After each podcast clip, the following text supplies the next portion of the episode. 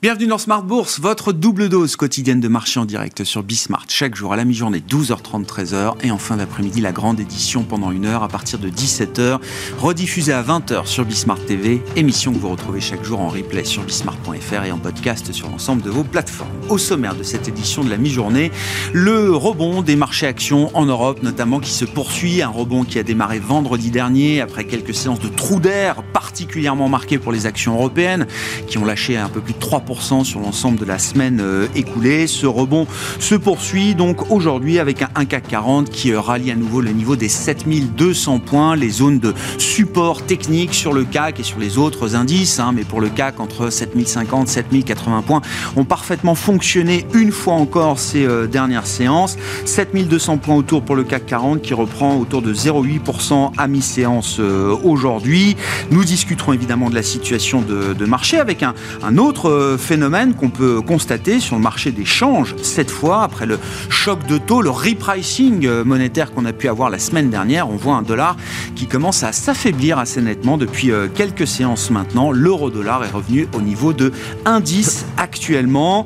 Nous parlerons euh, évidemment de la macro à mi-parcours de cette année 2023. La macro chinoise, la macro américaine sont des sujets de questionnement évidemment à ce stade pour les investisseurs. C'est Juliette Cohen qui sera avec nous par téléphone dans un instant, stratégiste de CPR Asset Management. Et puis euh, là aussi, hein, euh, la, mi-année euh, est toujours un bon moment pour réfléchir également aux allocations d'actifs, aux stratégies d'investissement. Et Arnaud Morel sera avec nous en plateau pendant cette demi-heure, directeur de la gestion sous mandat de Premier Par Asset Management, avec quelques journées, quelques semaines qui vont être chargées sur le plan macro, bien sûr, mais également sur le plan des résultats d'entreprise, avec le coup d'envoi de la saison de publication du deuxième trimestre qui sera donné ce vendredi par les grandes banques américaines.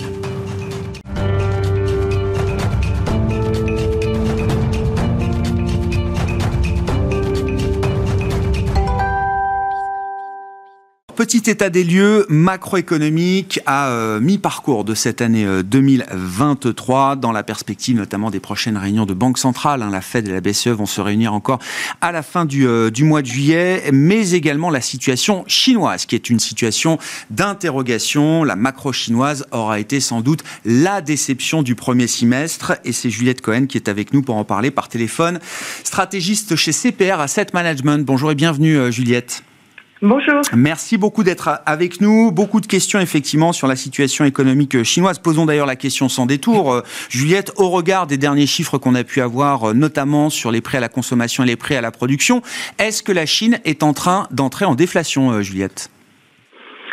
Alors, euh, euh, sans, sans aller jusque-là, hein, c'est vrai que euh, ce qu'on voit, c'est qu'on a déjà depuis le mois d'avril hein, des chiffres qui sont décevants pour pour l'activité. On voit que les enquêtes de conjoncture aussi sont moins bien orientées. Et puis là, bon, les chiffres d'inflation, hein, c'était un peu le, le dernier élément qui venait confirmer bah, le manque de dynamisme de la reprise chinoise post-réouverture. Et en particulier, ce qui était ce qui était important, c'est qu'on voit vraiment que l'inflation des services ralentit, qu'elle a fortement ralenti en juin, euh, y compris pour les loisirs, la culture ou le tourisme. Euh, donc on voit que on est vraiment à contre-tendance de ce qu'on observe ailleurs euh, dans le monde. pour les prêts à la production, on a même un recul des prix qui s'accentue, hein, qui, est, qui est particulièrement fort. Et on le note euh, euh, d'autant plus dans l'industrie minière, pour les matières premières, pour tout ce qui est euh, matériaux de, de, construction. Donc là aussi, c'est le manque de dynamisme et même, on va dire, la faiblesse du, du marché immobilier qui est, qui est mise en exergue par, par ces chiffres d'inflation. Il faut, il faut bien comprendre quand même le, poids de la crise immobilière. On a, beaucoup commenté euh, l'immobilier euh, chinois. On en parle un peu moins aujourd'hui, mais euh, pour autant, la crise immobilière et le poids de la crise immobilière continuent d'écraser la dynamique de reprise en Chine. C'est ce qu'il faut comprendre, Juliette? Oui, tout à fait. Hein. Ce qu'on voit, c'est que les enquêtes de conjoncture euh, dans le secteur sont très mal encore orientées. Euh, L'investissement se contracte, hein. c'est vrai pour la construction générale et, aussi pour le, résidentiel. Euh, du côté des volumes de, de, transactions, on a eu un léger mieux sur les derniers mois, mais on part de niveaux qui sont très dégradés, qui n'ont rien à voir avec ceux qu'on observait en 2018-2019. Et puis côté prix, euh, ça se stabilise un peu dans le neuf et dans ce qu'ils appellent les villes les plus attractives à le tier one, mais euh, ça continue à se contracter pour euh, les, autres villes. On voit aussi qu'on a des stocks de logements à vendre qui sont qui ont progressé depuis 2021. Donc tous les indicateurs montrent que le, secteur est encore en, à la peine. Qu'est-ce que ça appelle comme euh, réaction de la part des autorités chinoises? C'est vrai que les, rumeurs se font euh, insistantes, le, marché semble s'impatienter également de voir peut-être des mesures un peu plus, euh, un peu plus agressives de, de, relance, au moins de soutien à l'économie, au marché immobilier et à, à la dynamique domestique de l'économie chinoise. Est-ce qu'on a un faisceau d'indicateurs au moins que les, les autorités sont en passe de réagir aujourd'hui, Juliette? Oui, euh, et notamment, c'est le Premier ministre qui, euh, a dit que le, gouvernement allait introduire un ensemble de mesures ciblées euh, et bien coordonnées pour stabiliser la croissance et, prévenir et, et, stabiliser aussi l'emploi. Donc, donc ils ont ils ont clairement ça en tête. Hein, le, la, la, réunion du Politburo de juillet pourrait être l'occasion de, de, plus d'annonces. ce qui nous semble, c'est qu'on devrait avoir un soutien à, à la consommation, puisque c'est vrai que c'est les ménages chinois n'ont pas disposé du, du, même soutien que euh, les ménages aux États-Unis ou en Europe pendant la crise Covid. Et puis, euh, il pourrait aussi y avoir un peu plus de, de soutien au secteur immobilier avec la réforme des permis de, de résidence, des allègements aussi euh, de contraintes administratives peut-être un peu plus d'incitation aussi pour les banques à prêter. Et puis côté politique monétaire, on a eu des premières baisses de, taux euh, récemment. On devrait en avoir d'autres euh, à venir, euh, que ce soit les taux courts ou les taux à, moyen terme qui servent d'indexation pour les prix immobiliers et puis euh, les prêts aux entreprises. Mmh. Pour le reste du monde, qu'est-ce que cette situation chinoise implique, notamment peut-être pour des économies européennes euh, ou même l'économie américaine qui reste quand même euh, dépendante ou interdépendante de l'économie chinoise? C'était un peu le discours porté par Janet Yellen lors de sa visite officielle euh, en Chine. Le, le, le, découplage euh, radical, brutal entre les économies euh, développées et l'économie chinoise, c'est une, c'est une chimère d'une certaine manière. Quels peuvent être les effets d'entraînement partant de la Chine pour le reste du monde, euh, Juliette? Alors on voit déjà l'impact hein, sur le commerce mondial hein, qui est quand même euh, très clair, où euh, on a eu une, une contraction du, du, commerce mondial sur, le, sur les derniers mois.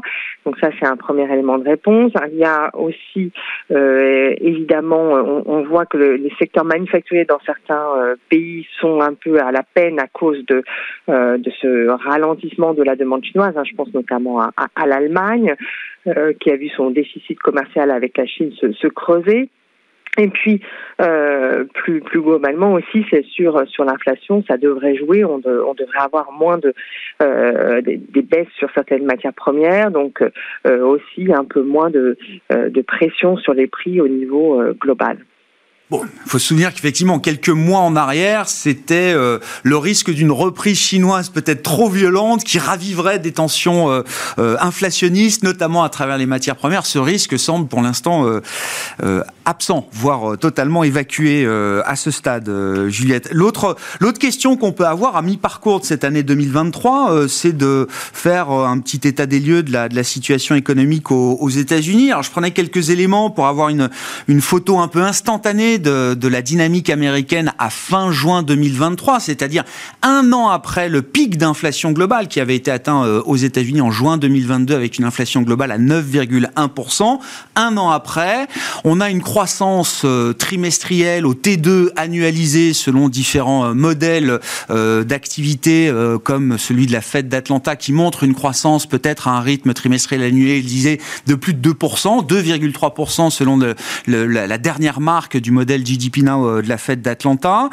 Un taux de chômage qui a été annoncé en fin de semaine dernière à 3,6% à la fin du mois de juin et une inflation globale. On en aura le détail demain avec l'application du rapport mensuel sur euh, l'inflation euh, américaine, mais une inflation globale qui aura été divisée par 3 en un an puisqu'on attend un, chiffre autour de, de 3%. C'est une photographie, bien sûr, Juliette, qui peut donner envie. Qu'est-ce qu'il faut comprendre derrière la, la photo de la dynamique là, de l'activité américaine?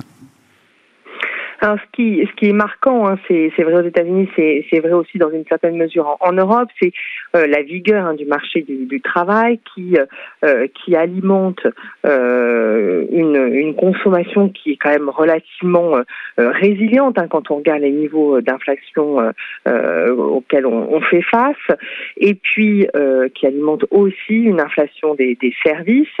donc, ce que l'on voit là, c'est que finalement la, croissance résiste mieux que, prévu. Euh, l'inflation totale, elle, diminue parce qu'on a des effets de base qui sont très favorables sur euh, sur l'énergie notamment. Hein. Il faut se rappeler que euh, si on compare, hein, par exemple, les prix pris à la pompe aux États-Unis aujourd'hui et il y a un an, c'est une baisse de plus de 25%. Donc, on, comprend que mécaniquement, ça fasse baisser l'inflation totale. Et en revanche, l'inflation corps, elle, met plus de temps à, à baisser de fait fait de cette persistance de, l'inflation des, services. Donc pour l'instant, si euh, on, est dans cette phase de, soft landing, euh, mais, euh, mais comme les banques centrales seront probablement obligées d'être un peu plus dures que ce qu'on imaginait, on ne peut pas non plus totalement exclure une, récession en, en fin d'année 2023 ou début 2024 ce qu'il faut comprendre, c'est que euh, la mécanique de désinflation semble euh, être en place aujourd'hui aux États-Unis, mais du côté des taux, et notamment des taux directeurs de la Fed, les ajustements ne sont peut-être pas terminés. Ça veut dire que le choc de taux réels, le pic des taux réels aux États-Unis est encore devant nous, euh, Juliette. Oui, tout à fait. Euh, le, marché, c'est vrai, est, vraiment euh, en train de, s'ajuster. Il y a aussi l'idée que les taux resteront euh, élevés peut-être un peu plus longtemps que ce qu'on imaginait il y a, il y a quelques mois. donc c'est vrai que l'ajustement a été assez fort hein, sur la période récente. Merci beaucoup Juliette. Merci pour cet éclairage euh, macro autour de la Chine et des États-Unis. Ce sera bien sûr le chiffre du jour, la publication cette semaine, demain, du rapport mensuel sur l'inflation aux États-Unis avec un chiffre global qui est attendu autour de 3% venant de 4% sur un an le mois précédent. Juliette Cohen, stratégiste chez CPR Asset Management qui était avec nous par téléphone.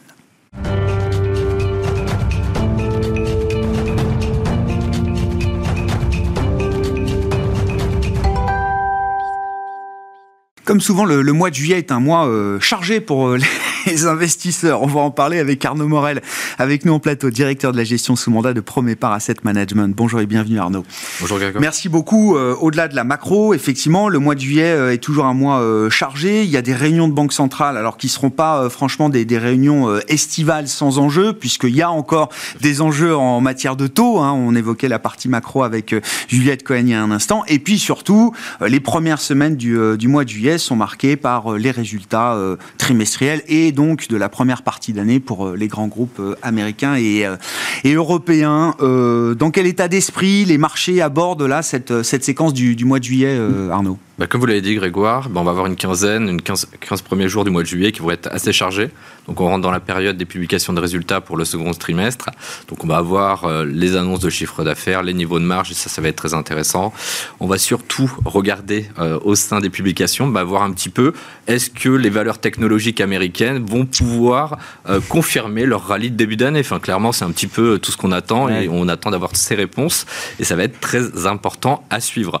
Ensuite, on voit aussi quand même un consensus qui s'est ajusté, notamment du côté des analystes. On voit que les attentes, elles sont aujourd'hui euh, négatives. On attend moins 7,2% euh, de baisse des earnings pour euh, le deuxième trimestre. Donc ça, c'est bien et ça veut dire qu'on n'arrive pas dans une phase d'optimisme. Par contre, on est sur des cours boursiers qui sont très hauts. Mm. Et c'est là tout l'enjeu qu'il va y avoir et que nous allons devoir suivre. Ensuite, on a la deuxième partie, c'est les chiffres d'inflation. Donc demain, on a le CPI aux États-Unis, le PPI jeudi. Et ensuite, on va terminer bah, sur les réponses enfin, euh, des banquiers centraux, en mm. sachant que le marché anticipe aujourd'hui une hausse euh, des taux d'intérêt de, la Banque centrale américaine de 25 points de base le 26 juillet à 92%. Donc on pourrait dire que les jeux sont faits, mais ça tient quand même, on va dire, en, en lévitation les marchés financiers. Donc ça va être tous les enjeux. Et le troisième point, euh, enfin moi qui m'attire ma curiosité, hein, c'est de voir un petit peu comment vont réagir notamment les indices technologiques américains avec ce phénomène de concentration. Je rappelle, 31% aujourd'hui avec les 7 magnifiques au sein du Nasdaq. 31%. Euh, et quand on voit un petit peu, c'est quand même euh, des, des, bénéfices qui baissent de façon assez importante sur les derniers mois. On est seulement à 21% pour une représente 21% des earnings représentés dans le Nasdaq, pour seulement 30%, enfin Ouais, je comprends. Ouais. de, de, pondération. Donc il y a un décalage quand même entre ce que c'est cette magnifique, donc je rappelle, c'est les GAFAM plus Tesla, et euh, Nvidia. Euh, il y a un décalage entre la performance boursière quand même de ce groupe de valeurs et, et, et la, les, les, résultats. Et les anticipations de résultats. Et les anticipations de résultats qui sont un petit, un petit cran en dessous de ce que la performance boursière euh, Il y a vraiment une dichotomie qui est en train de se créer, enfin de, de, de se créer, de se dire bah, aujourd'hui comment on peut représenter 30% de l'indice mm. avec des earnings qui ne représentent pas ces niveaux-là? Enfin, c'est euh, bah, voilà, une observation, en tout cas le marché en fait fi à l'heure actuelle, mais ça va être toute la tendance à suivre, surtout la semaine prochaine avec l'entrée des publications des GAFA. Un mot quand même sur les taux et l'inflation. Hein. C'est, ce qu'il faut bien avoir en tête. Euh, en 2022, la Fed a, couru derrière l'inflation en mmh. montant les taux de, manière historique. On a décrit évidemment très précisément cette, cette séquence, mais la Fed courait derrière l'inflation. Mmh. Aujourd'hui, on voit bien qu'on est dans quelque chose de différent, puisque l'inflation décélère quand même aux États-Unis peut-être pas assez vite, mais on aura quand même la confirmation demain de cette inflation globale à 3%, quand la Fed va continuer peut-être encore d'ajuster un peu ses taux. C'est-à-dire que les taux réels, qui sont quand même un, paramètre de marché euh, clé, euh, les taux réels n'ont pas fini de monter encore aux États-Unis. Hein. Clairement, enfin, on le voit encore sur les dernières séquences avec la remontée, on va dire, des rendements obligataires et la baisse de l'inflation. Donc les taux réels passent amplement au-dessus des 1,8%. Donc ça, c'est quand même des points à suivre. Ensuite, pourquoi on risque d'avoir une poursuite, on va dire, des remontées des taux d'intérêt des banquiers centraux En trois points, bah, c'est que vous avez déjà l'abondance de liquidités avec les mesures de relance qui ont été mises par les États au cours de la période de Covid. Et on le voit, hein, enfin clairement, quand c'était repris tout à l'heure, hein, c'est la croissance économique pour le premier trimestre aux États-Unis, c'est 2%. Voilà, il y a quand même des stimulus qui sont là. C'est peut-être des choses qui ont été sous-estimées sur les marchés, euh, clairement. Après, on a l'augmentation des prix euh, par les entreprises. Elles vont avoir du mal à rétropédaler. Donc ça aussi, ça crée une spirale inflationniste les banquiers centraux surveillent ça. Et ensuite, vous avez le dernier point qui est quand même la boucle euh, prix-salaire. Donc on le voit aujourd'hui, vous avez des augmentations de salaire qui sont en cours, vous avez une hausse de la coût des main-d'œuvre et tout ça va être des choses à contrôler. Donc oui, on a une baisse aujourd'hui de l'inflation globale, on attend 3,1 demain, mais on a quand même un corps qui traite à 5%, en tout cas les attentes demain. Donc tout ça, ça va être des choses à suivre et les banquiers centraux l'ont bien en tête et ce qui fait dire qu'on peut avoir un mouvement de remontée des taux euh, directeurs un peu plus long que ce qui était attendu. Et de ce point de vue-là, la situation en zone euro est euh, peut-être encore pire que ce qu'on constate aux États-Unis et que ce qu'on imaginait même pour la zone euro il y a encore quelques mois La bonne nouvelle, ça peut être bah voilà, la reprise économique en Chine, hein, qui est moins importante qu'attendue, mais on voit ce matin le CPI en Allemagne, elle est quand même à 6%.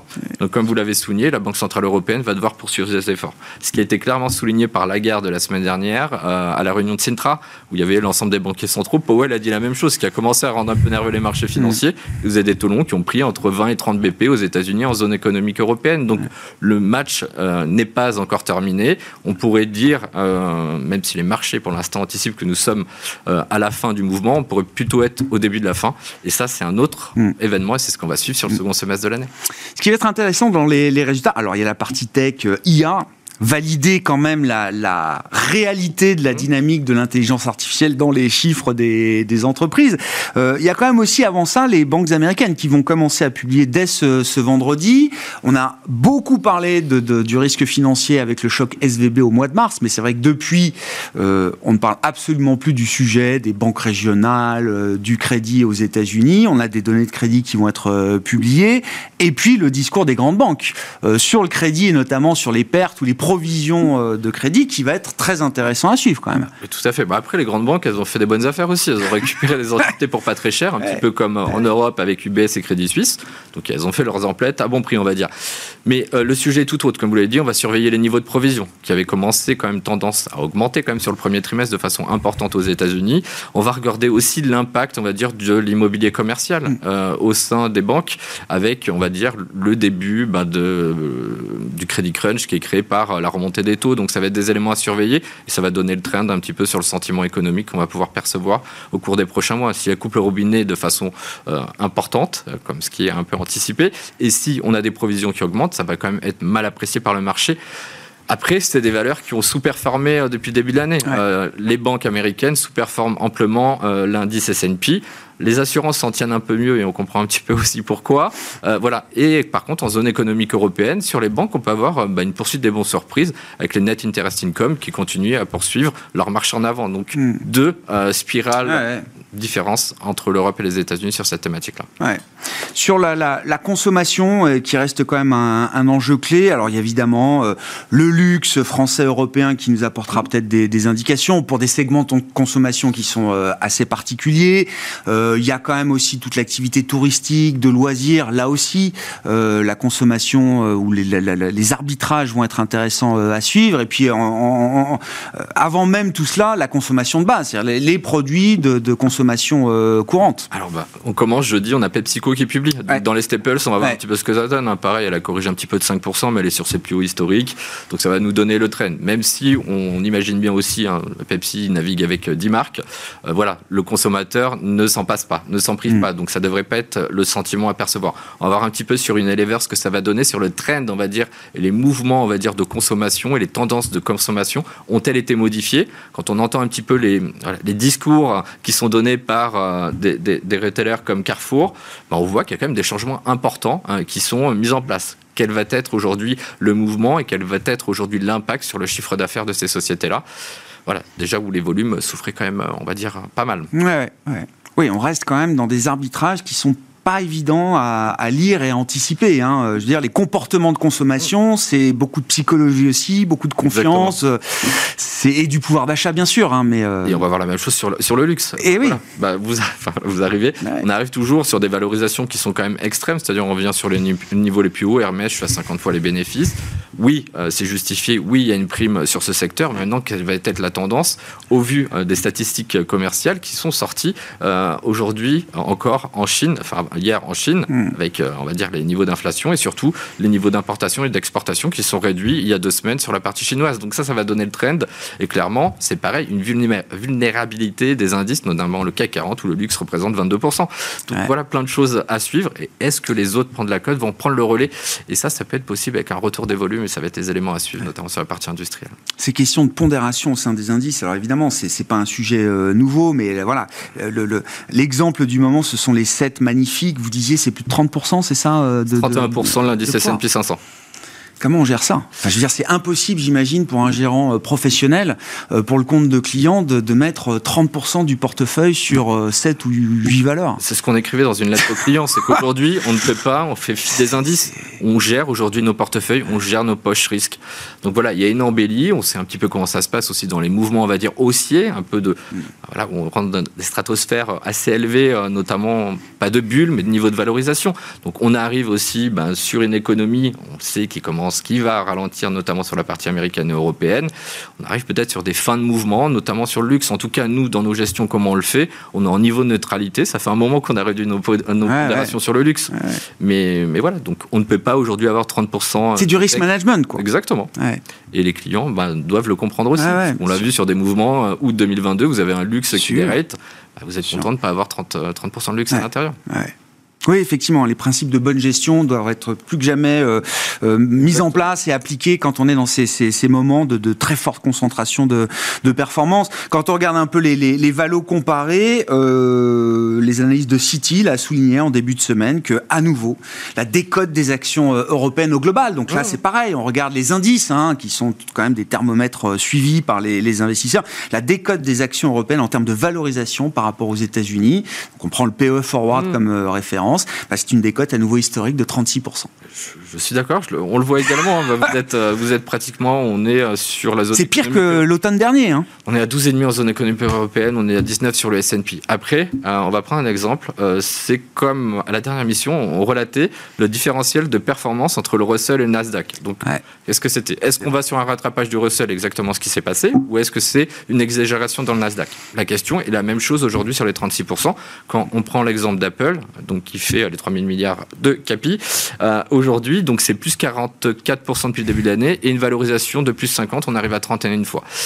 Donc ceci expliquant cela, je pense que c'est pas particulièrement un signal de chat à ce stade. C'est vraiment une composition indicielle. On revient tout sur la même chose et des mouvements qui sont faits à l'intérieur. Donc pas de signal forcément d'achat comme on a pu le revoir en 2008 ou en 2011 sur cette partie-là, puisque mm. les indices étaient beaucoup moins concentrés. Comment on organise les portefeuilles pour, alors, pour l'été et puis pour cette deuxième partie d'année. Après, bah, ce qu'on a beaucoup décrit, hein, 40% de hausse du Nasdaq en six mois, du crédit, des spreads qui n'ont cessé de se resserrer. Hein. On a à peu près le même comportement sur le crédit que sur les marchés actions. Et puis toujours cette instabilité des marchés obligataires. Hein.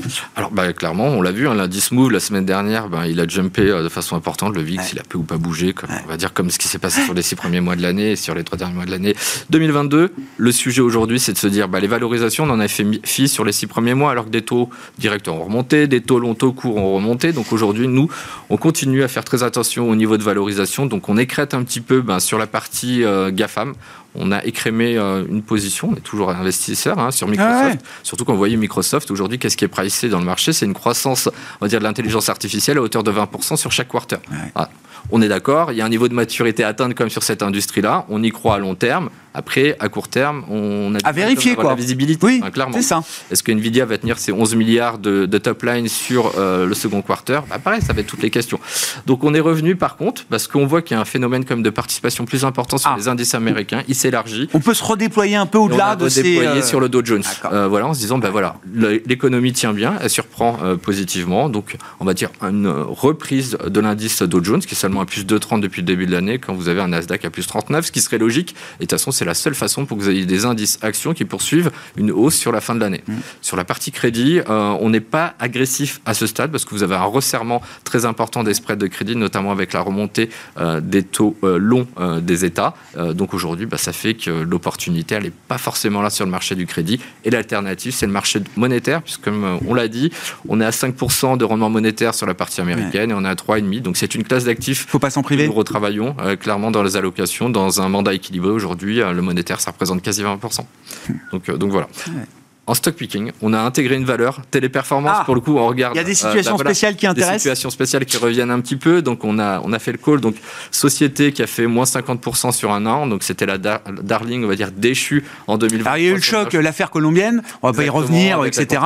Et puis, il y a eu aussi, euh, moi, moi j'ai vu téléperformance qui n'a cessé de baisser avec la montée en puissance du thème de l'IA. C'est-à-dire que le marché a quand même, euh, n'a pas vu tout de suite chez téléperformance le, le, potentiel. voilà, c'est ça. la dynamique que l'IA pouvait apporter. L'activité téléperformance, hein, c'est l'externalisation des centres d'appel pour la gestion de clients des entreprises. Donc fêtez que à moyen long terme, c'était un risque l'intelligence artificielle. Mais ils arrivent aujourd'hui, enfin ils essaient, ils l'ont fait dans une présentation il y a trois semaines, de le retraiter au niveau interne. Et c'est vrai que les réponses semblent quand même positives. Le CEO Julien a quand même eu un discours très bon euh, sur ce niveau-là. Je traite à 9 fois en termes de PE voilà, enfin, sur une société qui a perdu la moitié de sa capitalisation, qui a quand même une croissance des bénéfices qui est toujours là, même si on a eu un T1 un peu mou. Ils ont fait une superbe acquisition avec Majorel à 3 milliards sur le T1 de l'année. Donc un niveau de dette qui est aujourd'hui euh, mm. dette nette sur fonds propres, on est à seulement 33% avec une acquisition de, 3 milliards. Donc voilà, on est acheteur. Donc c'est un début, initiation de position, ce qui est logique puisqu'il faut quand même avoir un début euh, de réponse euh, lors de la prochaine publication. Merci beaucoup Arnaud. Merci pour votre euh, éclairage du moment sur la situation des euh, marchés à mi-parcours de cette année 2023, euh, avant quelques semaines en ce mois de juillet qui vont être chargés en matière d'information pour les investisseurs, avec notamment le, retour des résultats microéconomiques et les premières publications attendues cette semaine aux États-Unis. Arnaud Morel, directeur de la gestion sous mandat de Premier Pas Asset Management, qui était l'invité de Smart Bourse à la mi-journée. On se retrouve à 17h en direct sur Bismart.